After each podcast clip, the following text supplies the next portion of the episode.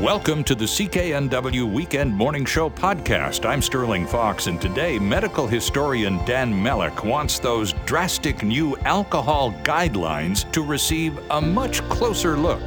Policy analyst Aaron Wudrick says if you want cheaper cell phone bills, then allow foreign competitors into our marketplace. Columnist Tasha Kheiriddin looks at a potential fistfight between Ottawa and Quebec City over the notwithstanding clause. And digital media professor Vas Bednar thinks Canadians could benefit from the U.S. inquiry currently underway into the Taylor Swift Ticketmaster fiasco. So, let's get started.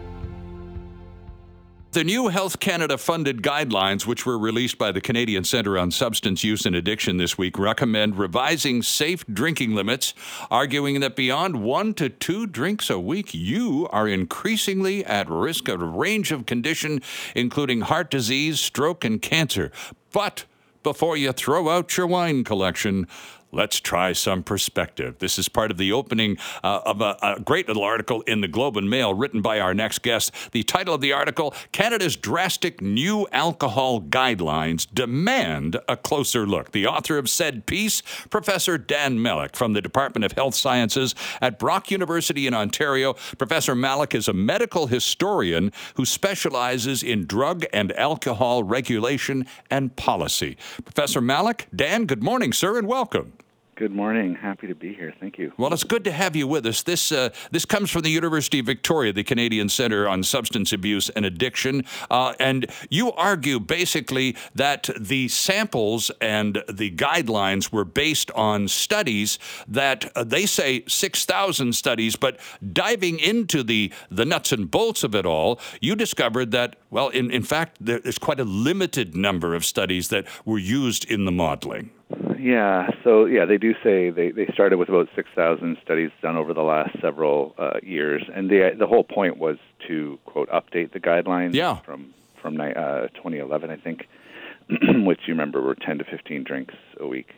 Um, uh, and uh, yeah, so so when you look at how they, they they used a fairly sophisticated and complex way of sorting out which articles which uh, reviews and which studies would, would be in their uh, data, in their evidence. Mm-hmm. Um, and it's, I mean, it's really kind of hard to understand, but also hard to, um, like, there, there's a, there were a lot of uh, judgment calls on what goes in, and, and they talk a lot about high quality, but um, there's some questions about how to assess quality, and the type of studies they look at tended to um, not consider some of the broader um, ways that people use alcohol and the, the sometimes positive place that alcohol can can have in someone's life, that the, the role that can play in someone's life. So, so along with really narrowing um, the research it uses, um, but also always saying we started with six thousand, which is which I think feels to me like they're trying to make it sound like it was 6,000 studies said this, but they didn't. Right. Um, there's also some interpretations that are questionable. And you talk about uh, the fact that uh, the name of this outfit, the CCSA, the Canadian Centre for Substance Abuse and uh, uh Use and Addiction, yeah. is actually they're harm focused. Uh, yeah. They they talk about substance use and addiction, but you say the focus is on the negative side of use. This organization exists to yeah. look for harm in the name of health, and through that lens, there's no opportunity for any benefits. My doctor years ago, Dan, recommended a glass of wine a day is probably really good for your blood. So do enjoy in moderation. I have followed his advice religiously ever since. And that's a benefit. It was explained to me as a benefit. Yeah, yeah, yes. Uh, so when I when I say this, the CCSA is harm focused, it doesn't mean that they're just they're just uh, trying to distort data intentionally. What right. it means is, you know, there's that saying, when your only tool is a hammer, all problems look like nails, and mm-hmm. their tool is harm. Like uh, their view is harm, and and so they look for harm. So talking about the benefits of alcohol, um, they're more skeptical about any of that research than they would be about harm research, right? Like finding harms. And uh, you're right. Your do- many doctors have said this. There's evidence that red wine, for example, yeah. um, increases what they call the viscosity of blood and stuff like that. And, and there's a lot of debate around that, and mm-hmm. that's fine. That's what research does. It, it sort of advances and clarifies debate. But to ignore stuff that's um, uh, benefit, or not ignore, but marginalize, minimize, and, and basically try to uh, ex- exclude um, uh, evidence of benefits because you're focused on finding harm is, I think, really problematic. And there's also a cultural dimension to this whole conversation, Professor Malleck, that was, and again, not ignored necessarily, but just avoided in, this report and the, in the recommendations. Uh, alcohol, for better or worse, is very culturally integral to what the, to the way we do things. Uh, imagine a wedding without a toast to the bride and groom. Yeah, yeah, yeah exactly, and that's another thing that people really um, we ha- we we have this weird sort of cognitive dissonance, like like holding two contrary ideas in our minds about alcohol at the same time, especially in North America, where it's considered a problem with and, and people some people do really have problems with it so i'm not denying that. It's considered a problem we focus on like alcoholism and drunk driving and those things which are you know ex, uh, examples of some of the problems sure. that come from alcohol but then at the same time we bring a bottle of wine to a party we toast people at weddings if we're really stressed out we might have a drink just to relax or we take a friend out for a drink to sort of you know if something bad or good is happening in their life. Mm-hmm. So it, it is part of that as well, and it's not just because there's like a symbolic meaning of alcohol, like we could tra- uh, you know replace it with grape juice. It's because even just a little bit of alcohol that can kind of relax you a bit. For some people, that really helps. It really helps them kind of quote take the edge off, right? right? And and on top of that, um, it's also a form of socialization. So again, or it's part of our socialization. So again, the wedding is an example, or taking friends out for for a drink. Where, excuse me, um, like uh, a researcher recently in Simon Fraser University did a great piece on in the conversation. Uh, he's a researcher on social connectedness and the tremendous health benefits of social of having a good social network, having mm-hmm. ha- having connection, right? And this is this is re- research that roots back to, a, uh, interestingly, about the same time the last guidelines were made, right? um, which uh, says in very compelling ways that um, having good social connections is more protective of your health even than quitting smoking. And I'm not saying people shouldn't quit smoking, right. but that we know how beneficial that can be. Imagine something that's even more beneficial. And alcohol can play a role in that, and that is absolutely not in the calculation of the CCS. And this is not to in any way downplay the the findings that their a consumption of alcohol can lead to an increased risk of developing certain types of cancer and other uh, physical ailments. Uh, that's not it's, it's not saying oh no no that that's wrong. That it, it's simply I think uh, and uh, from what I took from your article in the Globe and Mail was basically that's that may entirely be true, and it does represent a risk to responsible drinkers. However, uh, uh two drinks a week is uh, you refer to them as 19th century temperance movements and oh, yeah. that sort of recommendation. Yeah, it really is. I mean, it, this is my view as a historian of alcohol. I've looked at temperance. I've looked at policies that encourage moderation for over a century well, I haven't been doing it for over a century, but it's stretched back over a century. And um, yeah, and that's the same sort of thing. And some of the rhetoric is also very temperance oriented. So in their recommendation, they say eight drinks or more. What's the word they use? Radically increases your um, risk of these illnesses. Right. But that radical. I mean, I don't know what radical increase to you means, but in their evidence, when they're talking about things like stroke and um, heart uh, heart disease, which actually are the up to seven drinks a week is is protective. Like you actually have a lower risk than a non-drinker mm. um, in their data. Um, the next number they have is 14 drinks a week, and it increases your risk by four percent. Now I don't know about you, but I don't consider a four percent risk radical. Right. Um, and the other issue of risk. I mean, I I'm not going to deny that cancer is a horrible thing, and uh, I hope nobody ever gets it, but people do get it. But when you're talking about risk in the way they talk about it. They do have some tables that show years of life lost if you drink, which is kind of a complicated thing to understand because it's not years, it's months and days. Mm-hmm. But um, when they talk about like your risk of of, of um, what's the language they use, the increased risk of disease and injuries, um, they're using a what's called relative risk. So it's relative to um, a non-drinker. They don't actually show what the risk is for a non-drinker to contract these diseases, just saying relative. So if you say a 100% increase in your risk of getting, say, liver cancer or sort of liver cirrhosis for example, they Right. say at three drinks a week. Um, that's compared to someone who doesn't drink, right? So, of course, alcohol really is a hit on your liver um, in excess. Uh, so it's it's really distorting that kind of risk.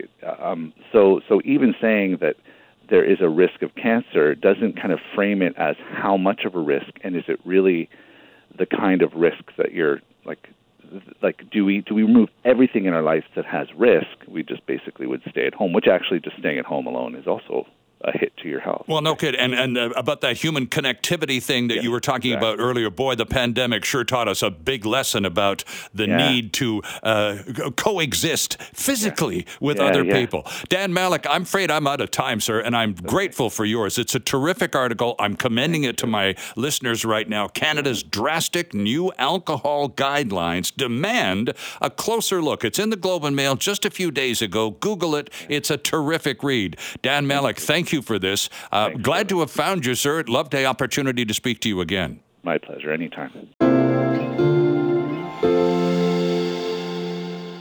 Here's a headline in the National Post that stopped me cold. Want cheaper cell phone bills? Allow more foreign investment in telecoms. Remove the protectionist straitjacket from Canada's telecom market and bring global competition to bear. The author of the piece, a good friend of this program since his days with the Taxpayers Federation, is Aaron Wudrick, now the Domestic Policy Program Director over at the Macdonald Laurier Institute. Aaron, good morning and welcome back. Good morning, Sterling. Always a pleasure. Good to have you with us. Now, this whole business of now, where, where, you also go on in the article to talk about uh, the fact that the Federal Court of Appeal this week rejected an appeal by the Competition Commissioner to decide the fate of the proposed merger of telecom giants Rogers and Shaw. So, this morning, Aaron, what's the status of that merger? Yeah, this has been obviously dragging on for several years. Um, you know, we already have a very small telecoms market, only a few players. So this this proposed merger raised a lot of eyebrows. Um, you know, the Competition Bureau didn't want to allow it. The Competition Tribunal, which is a judicial body, they have permitted it. So really, all it needs now, uh, Sterling, is sign off from the minister, and it looks like that's probably going to be forthcoming. So we are going to have even less competition uh, very soon in cell phones in Canada than, than, than we do right now. And the competition Aaron, you, you need to just take a moment and remind Canadians, Vancouver and BC listeners, about the fact that our telecom sector, we pay among the highest cell phone rates on planet Earth. And one of the reasons for that is we have actual laws forbidding foreigners from playing in our cell, uh, cell phone sector. That's right. I mean, look, the reality is uh, Canada is a relatively small country, and if we want to have more robust competition, like we see in Europe, like we see in the States, uh, where they have a lot lower prices, not just for cell phones, but things like everything from airlines to banking to dairy products, um, we have to allow more competition, and so we can't have it both ways. You know, there are people who say, well, you know, we don't want to have foreigners owning our, our cell phone companies. All right, well, if that's the case, then get used to terrible customer service and very high prices because there's absolutely no incentive for any of them to, to do better. So, if uh, it would it, I suppose it would, would probably make it fall over. Uh, but what there exists a remote possibility that the minister Philippe Francois Champagne could indeed sign off on this merger and add a caveat. But okay, we're going to let this go forward, but we're also simultaneously going to allow more competition into the marketplace. He could do that, couldn't he? He absolutely could, and I think the government. I mean, right now the problem, and it's even acknowledged from people like former uh, federal finance minister Bill Morneau. We have a we have a productivity problem in this country. We, you know, companies are growing, but they're not getting more efficient. They're not generating more. They're not creating more jobs, um, and part of that is because of a lack of competition. You know, competition is ruthless. It forces companies uh, to do better because if they don't, they cease to exist, and there's no substitute for that. And we've had, you know, for a long time in this country, people scr- stumbling around trying to say, well, how can we get more competition? When the answer is obvious, it's allow foreign competition in here. It doesn't mean um, we can't have any rules or regulations, but just get o- get rid of this sort of blanket rule on things like ownership. And in many many sectors, it, it would really benefit a lot of Canadians and especially Canadian consumers. No, this is a protectionist thing. This goes back almost as far back as Canadian content regulations in film and television and music, Aaron. We're back in the 1970s with this mindset that really, especially in telecom sector, hasn't changed one iota. Sure, and look, there's a, there's been a backlash against uh, certain uh, aspects of globalization and free trade, and that's totally understandable because a lot of people um, paid a heavy price for that. But you know, right now, things, for example, like telecoms, the real reason, the only reason to restrict it is if you have um, you know unfriendly uh, states like China that are trying to interfere or perhaps spy on you using that telecom. So as long as you restrict those players, you know, for example, there's no reason we couldn't allow uh, European and American cell phone uh, players into our marketplace. There's no threat to Canada there. Right. There's only a threat to to Bell, Telus, and Rogers. And the point I make to people is, you know, they're very comfy and cozy right now because they don't have to worry about that competition. And the only way to shake it up is to open the doors and, and let them face some some real competitors. So why do we have in this country, Aaron, such a, a such a situation in which governments seem to be so cozy and comfortable with monopolies? They, I suppose, they're easier to regulate simply because there are fewer business enterprises to keep an eye on. But there really is a comfort zone surrounding governments and their penchant for monopolies.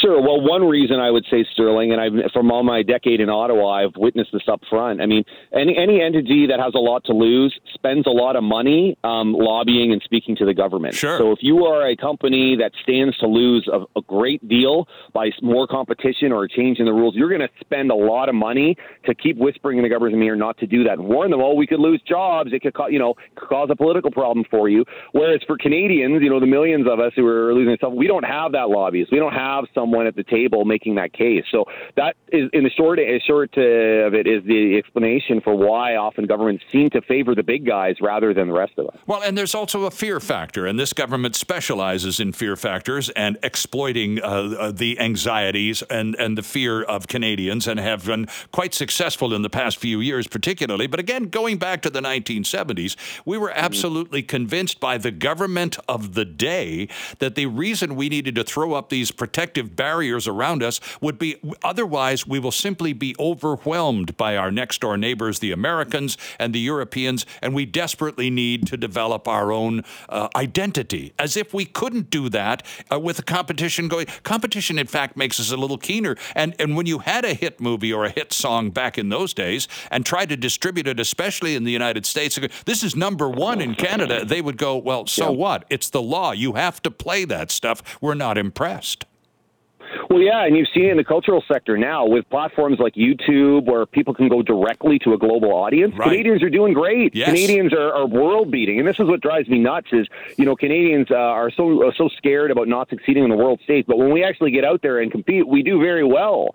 So that's the thing I'd say to the government is I think Canada is a confident country. I think we should be ambitious. We shouldn't be scared and worried about other countries coming here to eat our lunch. We should be looking at where we can go and eat in their lunch, and uh, that's just not the attitude we see not just in government, but but a lot of the business sector in this country. You know, and and the telecoms is a perfect example. They've they've been protected. They're they, we've got these big giants. Why aren't they operating in other countries? If Rogers and Bell and Telus are so good at what they do and so efficient, why aren't they going to other markets where they're allowed and and uh, and dominating there? And the answer is because they can't compete there. And and, and I think that says a lot about um, the shape that they're in. And you're right to point out uh, uh, the Huawei situation, where of course Canada was very very late to the party, but eventually ended up uh, banning Huawei, as has been done by other countries, notably America, and again with obvious security concerns yes. dominate. But that's rare, and that's, that's that's an exception rather than the rule, isn't it? Absolutely, and that's a security issue, not an economics right. issue, right? And and uh, and you know who the players are there. I mean, there's only a handful of them: China, Russia, Iran. These are states that are hostile to us. They are not our friends. Um, they they uh, their governments intervene with their with their companies. These are not really private companies, right? These are essentially companies that are arms of these states. And that's where we should definitely draw the line. But if you're talking about our, our trading partners that we trust, Europe, Canada, uh, United States, Australia, Japan, these are countries where we can trust uh, them as good business partners, and we should allow their companies to do business here on equal footing. Now, you've been around the block a few times, and as you said, in Ottawa for the past decade, there is a there is a sentiment, there is a, a, a sort of a resentment uh, growing in the country that uh, uh, you know we're heading to an election next year at the very latest, uh, and you know it's about cost of living, it's about kitchen table sure. issues, about trying to just keep your head above water, and excessively high cell phone bills. It doesn't add. It's not the same as a grocery tab on a monthly basis, but it could be a lot less. Could it also become an election issue? I think so. I mean, not on its own, but things with like airline prices we've seen, right? People have had. There's just a number of frustrations that are growing. And look, I, I think it's unfair to blame, uh, you know, any one government for all the problems. Sure. But on the other hand, when governments try and shrug it off and say, "Oh, well, it's just a few people grumbling," when a lot of people, I mean, I saw that interview that uh, the prime minister gave, and he sort of blamed uh, people, you know, being uh, wistful for a time when white men ruled. And I thought, can you imagine? You can't pay your grocery bill, your cell phone bill, you can't find a house to live in. You're worried about safety in public transit, and then you open up the newspaper and the prime minister is saying something like that. I mean, it, you just have to shake your head. All right, Aaron. Good to have you back on the show. Always fun, uh, friends. That's in the National Post. Uh, worth a Google search. The uh, title of the article: Want cheaper telephone bills? Allow more foreign investment in telecoms. The answer is plain as a nose on your face. Aaron Wudrick, always a pleasure. Thanks for this. Thanks a lot, Sterling.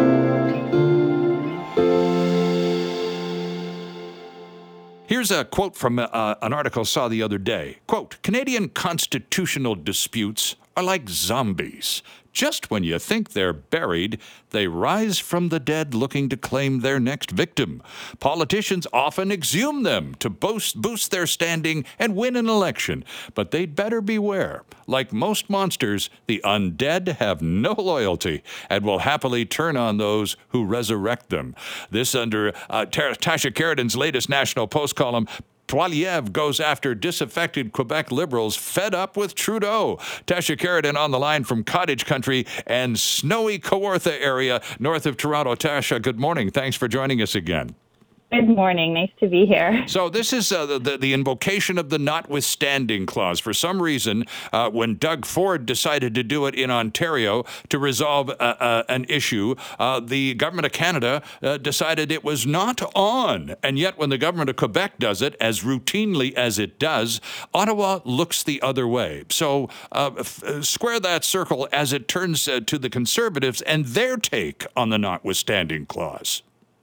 Well, yes and no, because Justin Trudeau actually came out last weekend and um, said to French uh, publication, La Presse, that the preemptive use uh, by both provinces was cause for concern, and said further than that that there might be action taken by his Justice Minister David Lametti um, to take uh, make a reference to the Supreme Court on the issue. That's the furthest he's gone in terms of saying an actual action that could be taken. And this, of course, provoked a lot of outrage in Quebec. Premier Legault piled on and said, you know, we're never going to accept this weakening of our rights. Right. Never. And this is not a coincidence because at the same time, the same week, the Conservatives, Pierre Poilievre, were making this sort of charm offensive in Quebec, going there uh, on the ground, meeting with people, there's a, a, real realization Quebec is always a key to a majority in an election. Um, and that's why neither party got one last time, too, because not just Ontario, it's Quebec. So to go after him and try and rile the separatist boogeyman again um, is clever on Trudeau's part because he wants to polarize the vote between federalists and separatists and squeeze the the conservatives out, have people vote for the bloc instead. But I don't know if it's going to work this time, and that's what I started talking about. Mm, uh, uh, yet, uh, from a perspective, from a Western perspective, where we're not very close to any of this, uh, what we are uh, uh, quite accustomed to, and this goes back to Brian Mulroney, who was really good at it. Canadian pr- politicians at the federal level having one message for Quebec and a completely different message about the same topic for the rest of the country. That's not necessarily the case here but there was a bit of f- uh, feedback or uh, pushback from Alberta on the matter of the notwithstanding clause this time around, wasn't there? Yeah, I think that it's interesting that Alberta is taking, um, you know, Danielle Smith's path that to victory in her leadership was this Alberta Sovereignty Act, yeah. the idea that she would move forward with something to defend the rights of uh, Albertans. And uh, that is, you know, the use of the notwithstanding clause by Alberta uh, wouldn't be a first for Western Canada. In fact, the notwithstanding clause, I think, was first used by Manitoba on legislation to get nurses back to work, mm-hmm. like way, way back in the day. So using the notwithstanding clause out west would not be unique, but the idea that you know we're going to use it to defend the rights of Albertans and just preemptively block laws from Ottawa is a bit of a declaration of war, I will say, um, and it it you know, it raises the idea, well, what's the Constitution for? And I think that's also partly informing why Trudeau is getting so engaged. So, and if uh, do you foresee then, before the next election, which is less than 18 months away, at least officially, some kind of approach to the Supreme Court for uh, some kind of ruling on this, or is this just all talk? Well, that's the question: is when's the election going to be? Would there be time for a ruling? Because the Supreme Court, you know, doesn't just do it overnight. Sure. They need at least several, usually about six months to do something like that. Um, and the other question is why would that happen at this time? I think it really depends on where the Liberals see the polls going in Quebec. Because, like I said, the, the Bloc Québécois has become kind of a parking lot for votes for voters in Quebec who don't love the Liberals, don't love the Conservatives, you know, love their province, but not enough to leave. And they sort of see it as like, oh well, it's just you know, we'll just vote these guys in. They'll defend our interests. No, no harm, no foul. Right. Um, so you have to give the, to get those voters to move. You got to give them a reason. And if Trudeau thinks he can't give them enough of a reason, but maybe Pierre Poilievre would give him a reason, well, then he'll say, "Uh oh, I got to keep them with the bloc. Better there than with the conservatives." So if he raises the specter of sovereignty associ- of, uh, of um, rather a federalist separatist sort of divide, if he raises the specter of Ottawa interfering by making a reference to the Supreme Court, that will solidify the bloc vote, and to the detriment mostly of the Tories, who traditionally have been the ones who've tried to poach it. So. I think it's a lot of political gamesmanship. It'll depend where things are in the polls and what Trudeau thinks is a smart move to either win Quebec or just keep it parked with the bloc. And so this weekend, uh, they're wrapping up their caucus meetings, both the Liberals and Conservatives, uh, prior to the resumption of Parliament s- soon. Uh, and of course, Yeah. both leaders, Poilievre and Trudeau, hurling spears at each other. Uh, what do you think is going to happen in this uh, this winter session that's coming up? Is it going to be as volatile as I think Trudeau wants? It's going to be ugly. Uh, no question. I think both of them want it to be ugly, and this is the problem with politics right now. It's become rage farming on both sides. Yeah. And you know, there's the Trudeau government has done a great deal of harm to this country, a hundred percent with its policies, its reckless spending. There's no question. Um, at the same time, some of the stuff that conservatives are talking about, or what they base basing their rage farming in, I think is destructive as well. Um, it's it's almost become a culture war. And you know, you look at the United States and you see what's happening there. I really don't wish our politics go, to go down that road. So I'd love it if both of them would be a bit more civil, but I'm not holding my breath right now. Yeah, final question. It's good to have you back. Uh, this is uh, the first anniversary. It was one year ago today. Uh, the truckers invaded Ottawa and upset everyone in that uh, bucolic national capital. Uh, they're still, of course, outraged and still whining. Uh, ex- expecting anything today? The police certainly are, for a change. Yeah, um, I don't know if I expect uh, the same. I mean, I don't expect the same kind of obviously what happened Well, last for time. sure, Um, but- there was talk of redoing it in Winnipeg. That didn't happen No. either. Um, you know, there, there could be some people who who commemorate the event, uh, such as it is. Um, I know certain people I know who live in Ottawa are glad it's not going to happen again because they really did suffer under it. Um, you know, one woman I know was shoved to the ground because she was wearing a mask. Another was told to go home. You packy, literally, that was the insult thrown at her by someone because she was wearing a mask and she happens to be of Indian background. Um, you know, there's there's two sides to the story, Sure. and for all the, the glory that people said, the trucker convoy, a lot of people in it felt unified and they found solidarity. A lot of other people felt very threatened. So th- there, you know, it, it, I'm glad it's not going to be repeated because I think it was a very bad watershed for this country, actually, in terms of the way feelings were expressed. I think there's legitimate grievances underlying a lot of it, but the way they were expressed was very destructive. Indeed. I'm not expecting very much today at all. I think the press will make more of it than there actually is going to happen, as is the press's particular. I was going to say, there's not that much going on. no. So let's make something out of nothing. Tasha, thanks for this. Always a treat to have you on the show. Thank you so much. Story that has uh, dominated the concert going public for the last uh, several weeks has been this fiasco with Ticketmaster. And it was all about the Taylor Swift concert series. She was going to do a series of shows uh, across the United States, big tour. And, uh, you know, for, for the first time in a few years, everybody wants to go to concerts again. So naturally, a few million fans decided, I want a ticket. And, well, it, it, it just sort of blew up. And uh, now there are hearings in the United States diving into the whys and the wherefores because millions of individuals were affected to the point where politicians couldn't help but notice. Our next guest uh, thinks that these hearings that are underway in the United States on the Taylor Swift ticket fiasco could benefit Canadian customers. Let's dive into this one and welcome Vas Bednar. Uh, Professor Bednar is the Digital Society Program Director at McMaster University in Hamilton, Ontario, joining us from Montreal this morning. Professor Bednar, Vas, good morning and welcome. Good morning. How are you? I'm terrific, thanks. And I'm curious as all get out about how Canadians are going to benefit from this blow up uh, on the Taylor Swift Live Nation Ticketmaster stuff. Well, I'm hoping we'll benefit in two ways. One is just the spillover effect of having Ticketmaster as part of a, a broader conversation. Uh, in terms of looking at their business practices and considering their market power. Uh-huh. And then the second would be, depending on the outcome of these hearings, if there are any material changes to how the company is structured or how it operates, that will have spillover effect, effects for fans in Canada as well. So that's an added bonus. Indeed. So I did a pretty poor job of describing the um, the the problem that led to the current hearings. Can you do the elevator sketch of what went wrong and why so many people got so upset?